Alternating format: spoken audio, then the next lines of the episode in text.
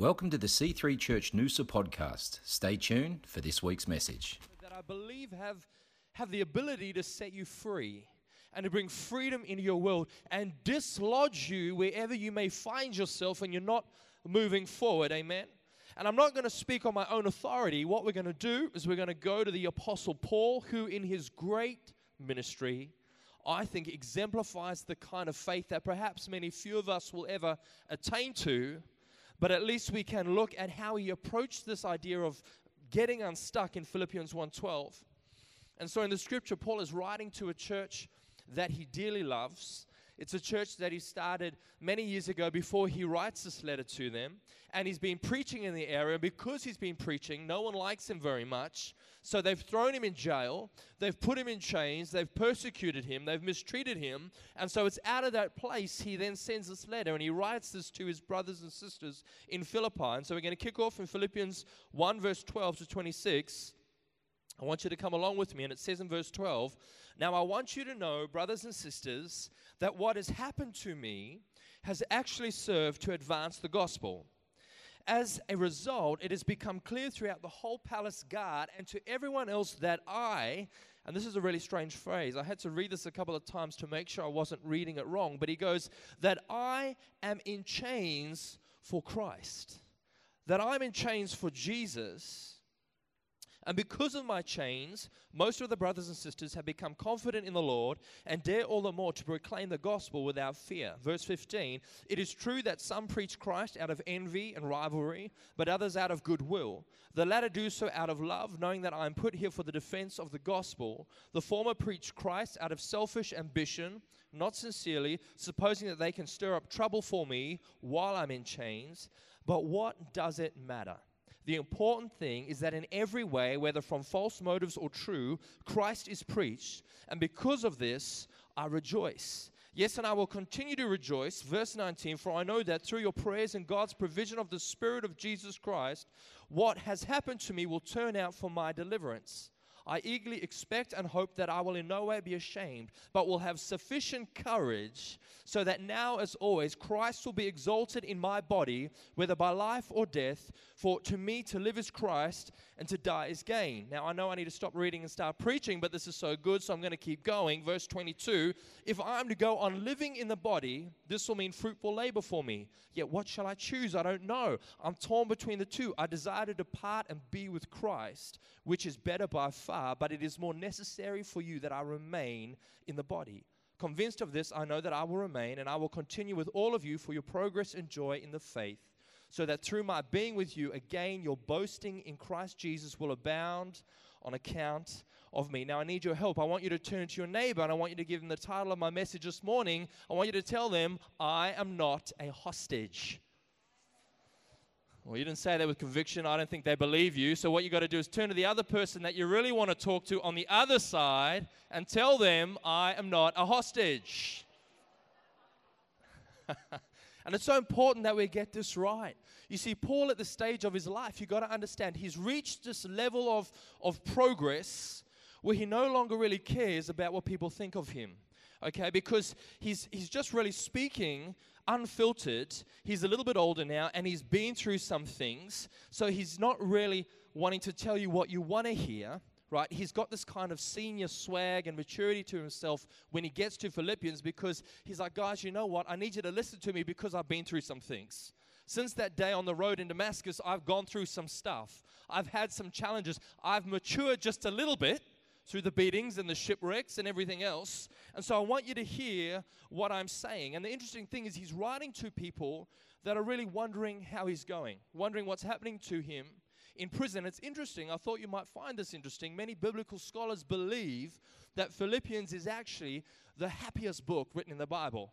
The happiest book, right? So here is the happiest book in the Bible, written by an author who's under chains in jail persecuted, mistreated, you kind of go, hang on, that doesn't make sense. But what that tells me is this perhaps Paul knows something, just a little bit, about a faith that's not actually dependent upon your situation.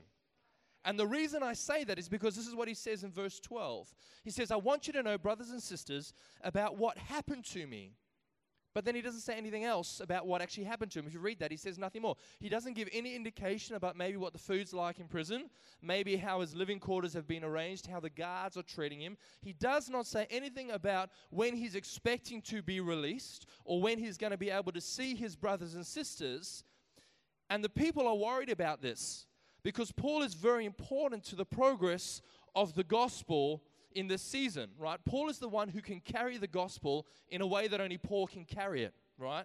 And so while Paul's away, the gospel isn't really getting out there with the same momentum, with the same velocity. It's like while Paul's missing in action, they've had to shut down his Instagram account, right? He can no longer stream on Facebook, right? And so it, it's not good, but Paul says this no, no, no, actually. Everybody say actually. Actually. It's an interesting word because he says, what has happened to me, what's happening to me now, is actually serving to advance the gospel. I want to tell you something. When you can get a point in your life where you look at your challenges and struggles and you can say, hang on, this is tough, but actually, actually is the tipping point in your life where you can start to look through fear and frustration and see faith on the other side. Right? Actually, is that place where, in despite of everything that comes at you, You've placed your hope in something greater than your situation. You hearing me this morning? And the, the, war, the word Paul uses for advancing here isn't a word that kind of means to just casually and nicely, smoothly roll along like you think the will of God often would in your life. The word Paul chooses to use here for advance is actually to strive and to push through and to take ground and make progress in the face of severe opposition. So, what he's saying is this I could spend a whole letter telling you all about the horrible things that are happening to me in prison. Or, and this is what I choose to do, I could spend the rest of my letter telling you about how what is happening to me is actually advancing the kingdom of God. Right? In other words, what he's saying is, I'm more interested in focusing on what God is doing to me and through me, in me and through me, than what is actually happening to me. You hearing what I'm saying this morning, church? Because so many of us all we want to do is continually tell people about all the things that are happening to us, right? And it seems to me that we orientate a lot of our prayer life about God, get me out of this situation. But let me put something to you this morning, church. What if? What if God is more interested in changing you than changing your situation? Let me say that again. What if God is more interested in changing you than changing your situation. You see, because I mean, Paul's like, man, it would be cool. It would be awesome, right? If I could get out of this place and come and see you. But while I'm here, God has something for me to do. God has something for me to do. And this is an interpretation that requires faith. To look at what you're going to and understand that it's about more than just what you're feeling in the moments. Amen. It's more about than what you're just feeling in the moments. And in fact, sometimes God will use the very situations that you would pray away to do something in you that He will only do in you in those situations you don't want to be in. Did you get that this morning, church? Right? And so I heard about a story a long time ago about a little old lady. She's very poor, didn't have a lot, but she had great faith. And she loved God. And she lived a simple life. Again, didn't have much. And she would often go outside her house into her garden and she would be there singing and praising and worshiping God in her own little way. And she had a neighbor that lived next door to her who was an atheist. And he hated God and he even hated the idea that this little old lady had of God. And so one day she's out there and she's singing and she's humming away and she's doing her thing. And he overhears and he goes, Right, today's the day I'm going to prove to this old lady once and for all that her God does not exist. And so what he did, knowing that she didn't have much, she was quite poor, he went out to the supermarket and he bought three big bags of groceries. He brought them around to the front of her house, left them on her doorstep, knocked on the door, and then went and hid to see what her reaction would be when she opened the door. And so, true to the story, she comes to the door, opens it up, and there she sees these bags of groceries. And obviously seeing them, she gets so excited, she gets so happy that she begins to shout out and declare, God, you are so good. Thank you. I love you. God, you did it. God, you did it. God, you did it. And over and over and over, she just kept proclaiming, God, you've done it. God, you've done it. God, you've done it. By the 75th time she proclaimed that, this atheist couldn't stand it anymore. And he came out from hiding and he walked straight up to her on the front porch and he said, Lady, I want you to listen to me. Your God did not do this. I did it. Your God does not exist. I bought you these groceries and almost unfazed this lady kept proclaiming, God, you're wonderful. God, you're amazing. I love you. You did it. You did it. Now he's getting really angry. So he gets into his pocket and he pulls out the receipt and he goes, Look, and he waves it in her face and he says, This proves your God doesn't exist. I bought you these groceries. Stop praising your God. He does not exist. At which time, this little old lady takes a breath, looks at him with a smile on her face, and says, Sir, you got to understand one thing. My God did it and he just made the devil pay for it. Amen. Can I get an amen? Come on. What am I trying to say, church? I'm trying to say this. Some of the stuff that's happening in your life right now that doesn't feel good, somebody's got to say, actually. Somebody say, actually, this morning. Actually. On the surface, it looks like this thing's going to take me out, right? On the surface, I wish it didn't hurt so bad. On the surface, I wish it didn't break up with me. Well, maybe the reason he or she broke up with you is because God knows you need an upgrade. Amen? Maybe God knows you're settling for something less in your life. Paul says, actually, and it's such an interesting interpretation, isn't it? Because he's saying, I'm in chains for Christ. I know it looks like I'm in a dungeon and I'm chained to these guards, but in fact, I want you to hear me, brothers and sisters. These guards are chained to me. This situation is chained to me. So I'm in here and I'm preaching, and I don't worry, want you to worry about good old Paul. I want you to actually stop circulating those letters trying to get me out of jail. I wonder, can we say the same thing sometimes about those hard situations we find ourselves in in life? Or are we too busy praying all the time, God, just get me out of stuff? Right? God, I need a new job. Get me out now. God, I need a new husband. Don't look at him. It's awkward. I know. God, help me, right? But the reality is sometimes we're too busy praying, God, get me out, that we miss the fact and opportunity God is actually trying to get in to your situation where you're at. Amen. God is actually trying to get in. He wants to get into whatever the frustration is you're feeling. He wants to get into that moment where you feel the pain, right? Where you feel the disappointment, where you feel the loneliness. Because sometimes it's at that greatest point of despair and frustration. I know you've been there where you've tried everything and there's nothing left to do, and all you can do is go, God, I yield. God, I just give up. God, I can only lift my hands and say, I don't know what to do. Can I tell you, that is the moment God wants to intervene in your life.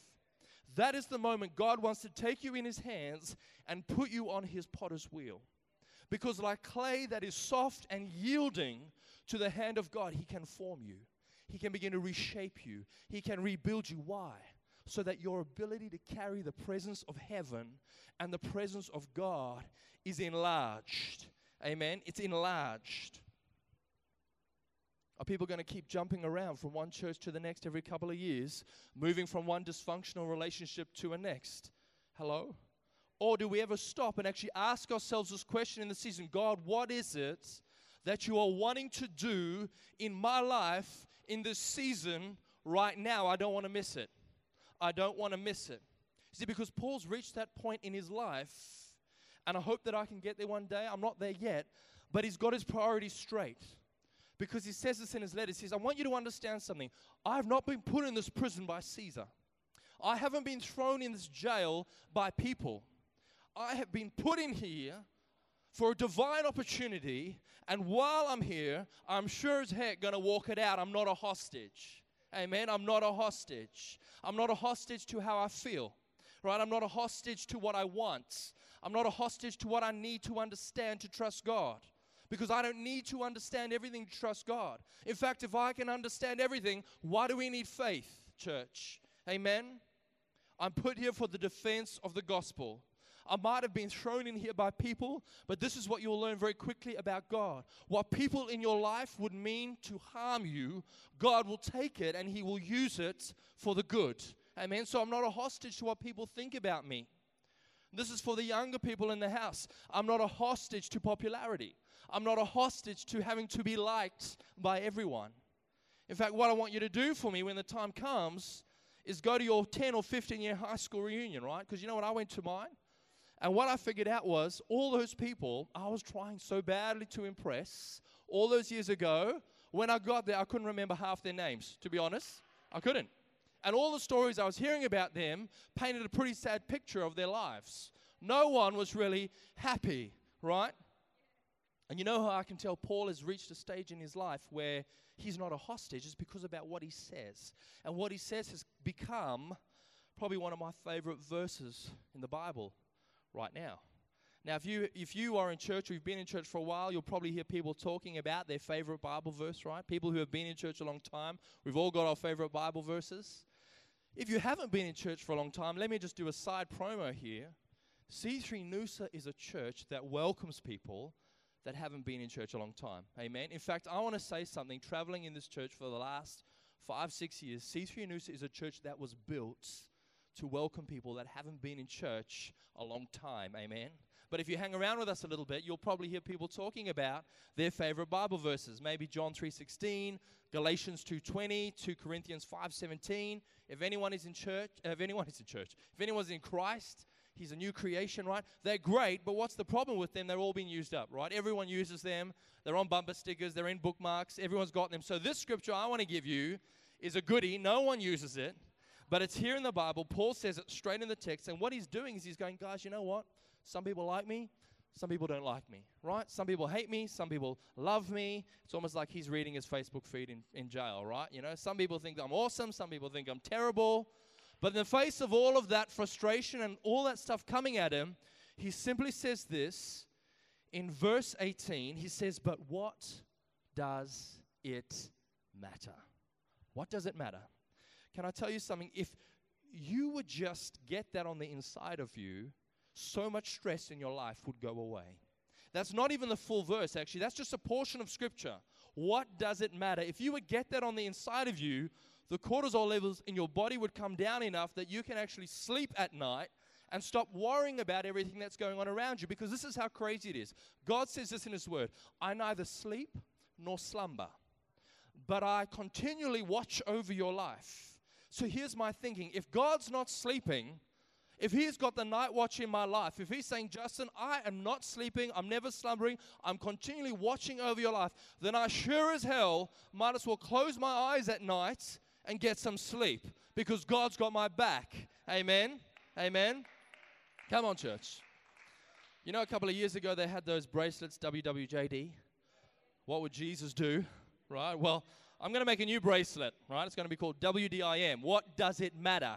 And I'm going to look at it all the time and I'm going to show it to people when they start saying stupid things. But then I'm going to purpose in my life this. I'm going to be purposeful in my life to pray for those around me this God, that people would not steal their joy, that they would stop trying to impress people that did not die for them, that they would stop trying to be liked by everyone.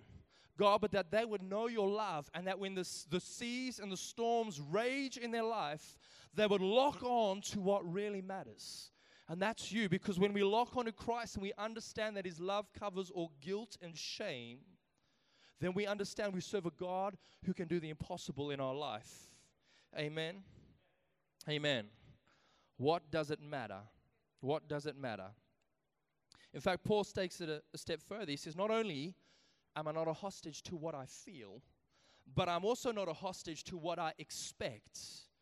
Here's the deal some of us cannot actually receive what God is trying to give us because we've, we're holding on white knuckled to our own expectation of how God's going to deliver what He wants to give us. Amen. But Paul says, no, no, no, I'm not a, I'm not a hostage to my expectations. I'm not going to be held hostage to my plan of what God's going to do because I'm committed to the purposes of God. Amen. I'm committed. Somebody say it with me. I'm not a hostage. I'm not a hostage. I'm not a hostage. I'm a weapon formed in the hands of God, aimed at the darkness, designed to do good works in Christ Jesus. And this is his interpretation. He's saying, guys, what does it matter? For some of you, I need you to tune into that radio station this week, WDIM, right? Because for too long, you've been listening to the wrong frequencies, the wrong voices in your life that are causing you needless anxiety and sleepless nights, causing you to rehash and go over your past, looking over your shoulder, rehearsing and rethinking about all the things that coulda, woulda, shoulda, but have not happened. And you're getting all turned up and twisted inside and living with regret about what you never did or should have done. And Paul's saying, No, no, no. What does it matter? What does it matter?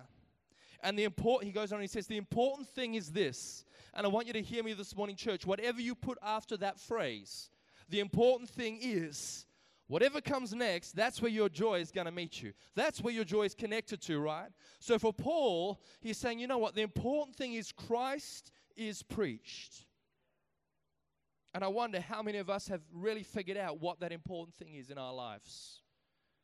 Whatever comes next, if it's money, guess what? Your joy is going to be attached to your money. When money's up, joy's up. Woo!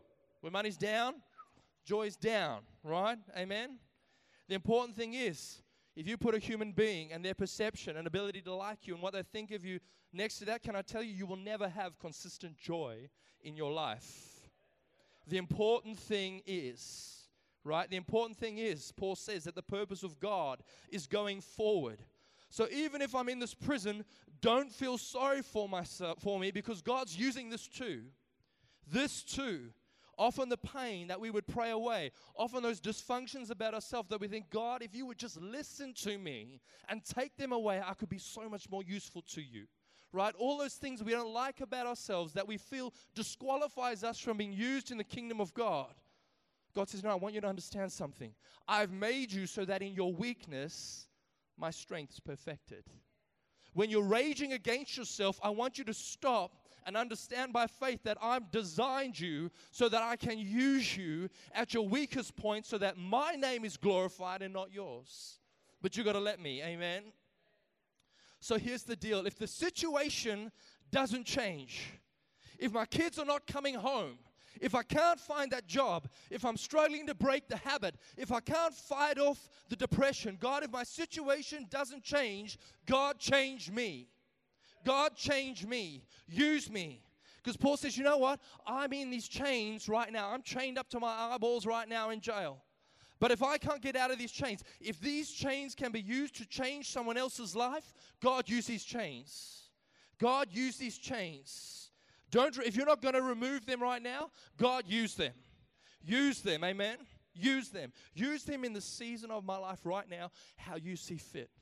Because that's what matters to me you know what? And I'm not there yet, but I'm getting there. Where one day I would look at the situations and challenges in my life through the lens of God's love and God's purpose and declare, God, if you're not changing the situation right now, then change me. Show me what it is that you want to do in my life right now in this season. So I want to shift it up a little bit. Paul saying all this, it's all great, but then he he shifts it up. Everybody say shift.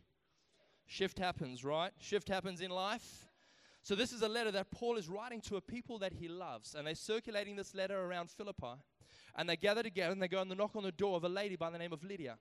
Lydia was probably one of the earlier follow, earliest followers of Paul after his conversion, probably one of the earliest contributors to the church at the time. And they get into a house and they all gathered there, squished in, to hear news of Paul. What's happening to Paul? When's he getting out? When are we going to see him again? Let's keep believing he's coming out. The irony is the letter they're holding in their hand while they're discussing this, Paul's saying, I want you to stop doing this because I'm already out. I'm already out. I may still be in prison, but my spirit's free. My situation hasn't changed yet, but my spirit's free. My feet are in chains, but my mind is free.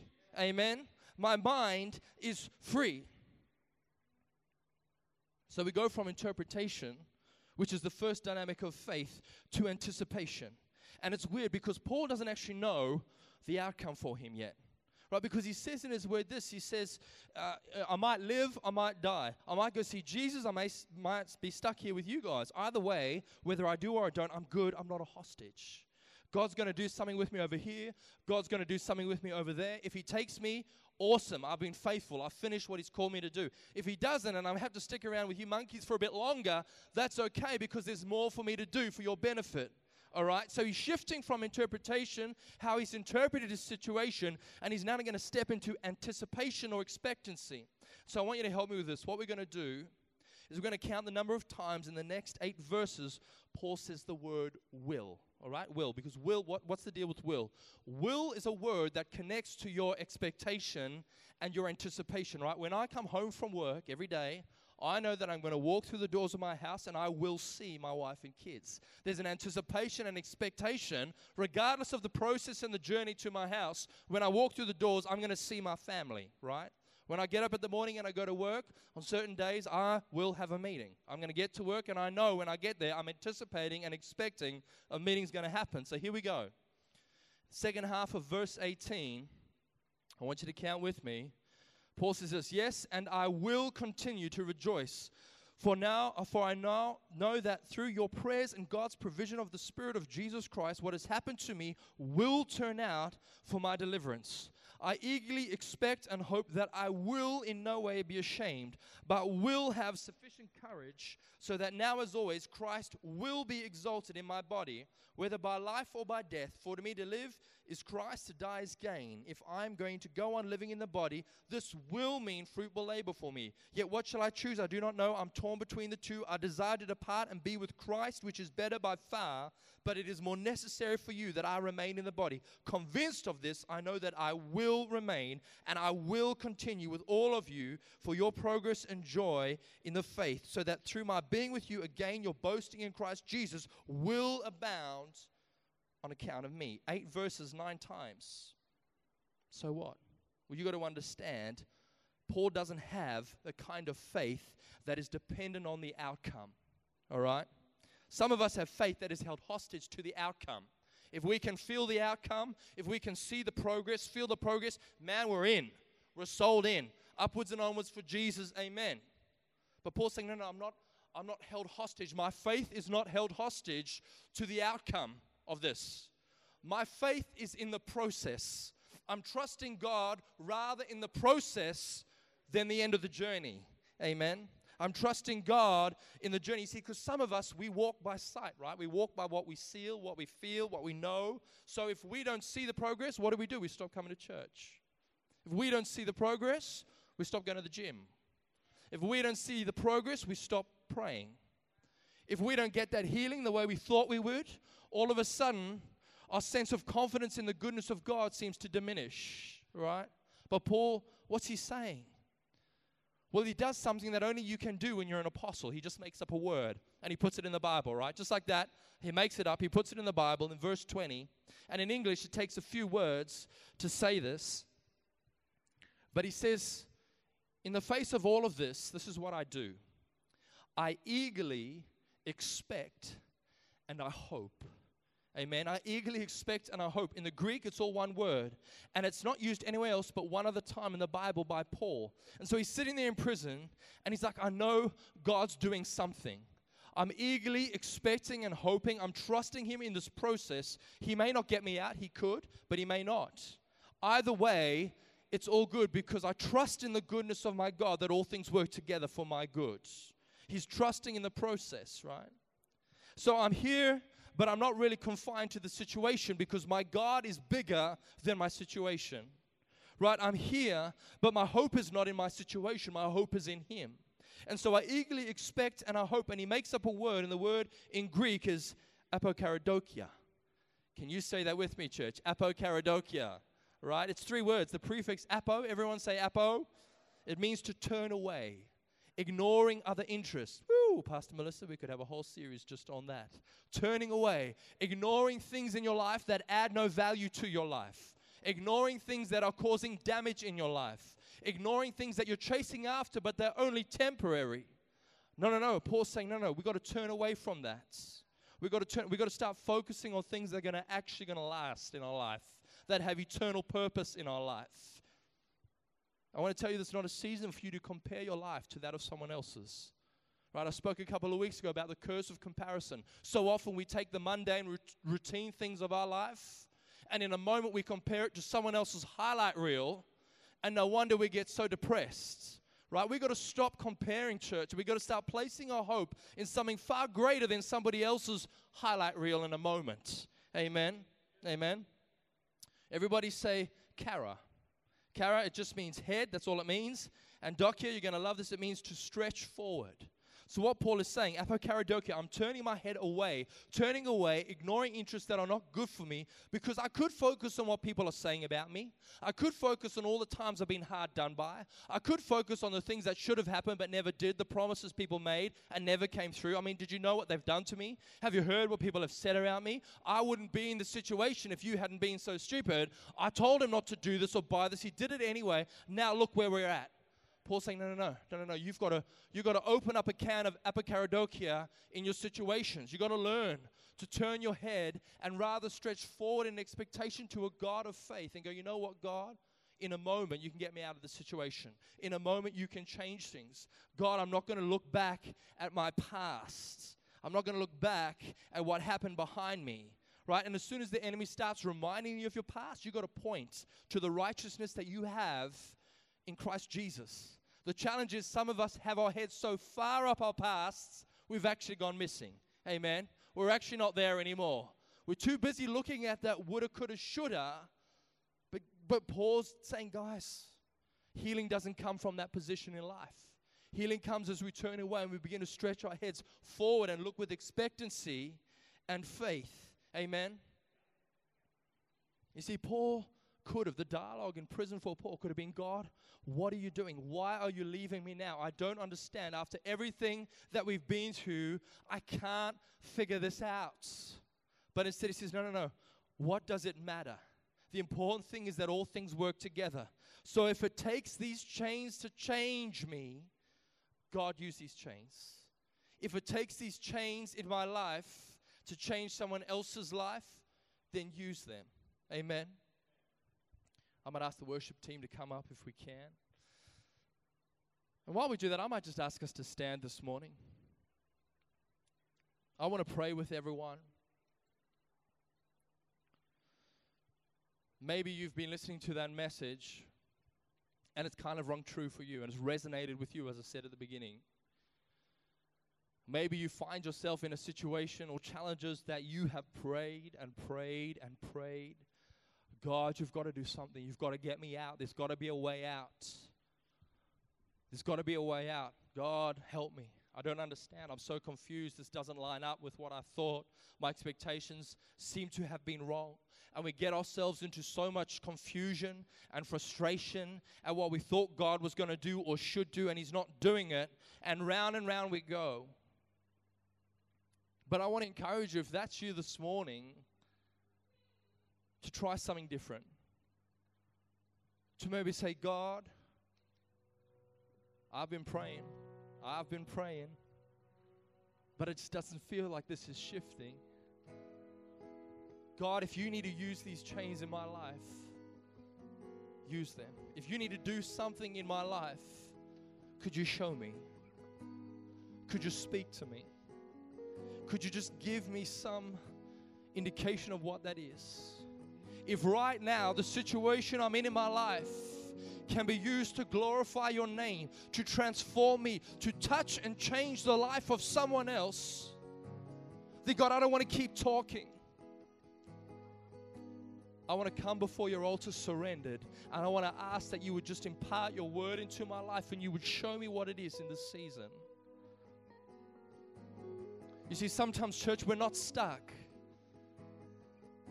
we're positioned for God to do a work in our life. Sometimes we're not stuck, we're simply positioned. God says, I have you right where I want you because I want to do a work in you that can only be done in the situation you're in. If you would just lift your hands, surrender to me. For some of you, I think the word this morning is this you're not chained to your situation, my friend. Your situation's chained to you. You're not chained to your situation. Your situation is chained to you. God used them. So, right now, just while the worship team are worshiping,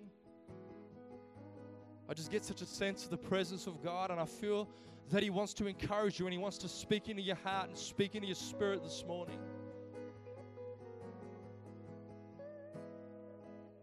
If that's you right now, no one's looking around. Can you just say, Justin, would you just pray with me this morning?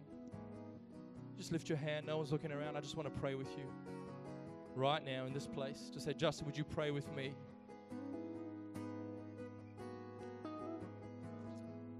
Thank you, Lord. Father, right now, we come to you in the name of Jesus. Thank you that you are a loving God. You are full of grace and mercy. God, and I thank you that your desire is that we will be transformed into the image of your Son Jesus. Father, whatever situation or circumstances we may find ourselves in, yes, God, I pray that you would open our eyes to see your hand in the midst of it. Whatever it is that we're walking through, whatever it is that we're praying through, God, whatever it is that we're struggling with, Lord, I pray that in a moment your voice will become clear in our hearts. Open our eyes to see the work that you are doing on the inside of us. Open our eyes to see the opportunities that you have in the life of others around us.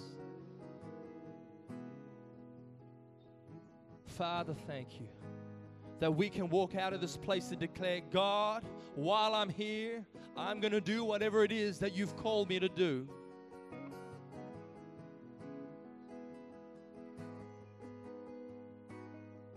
Can we just lift our hands this morning?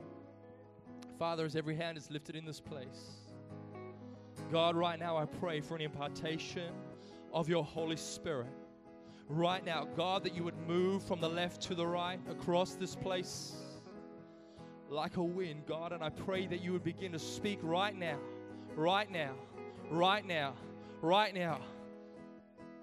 Right now, God, I pray that you would speak into the hearts of every person here, whatever that situation is. God, bring clarity. God, open eyes, open minds, open hearts right now in this house. God, show people Show people. Father, right now, show people. Lord, show people. Thank you, Father.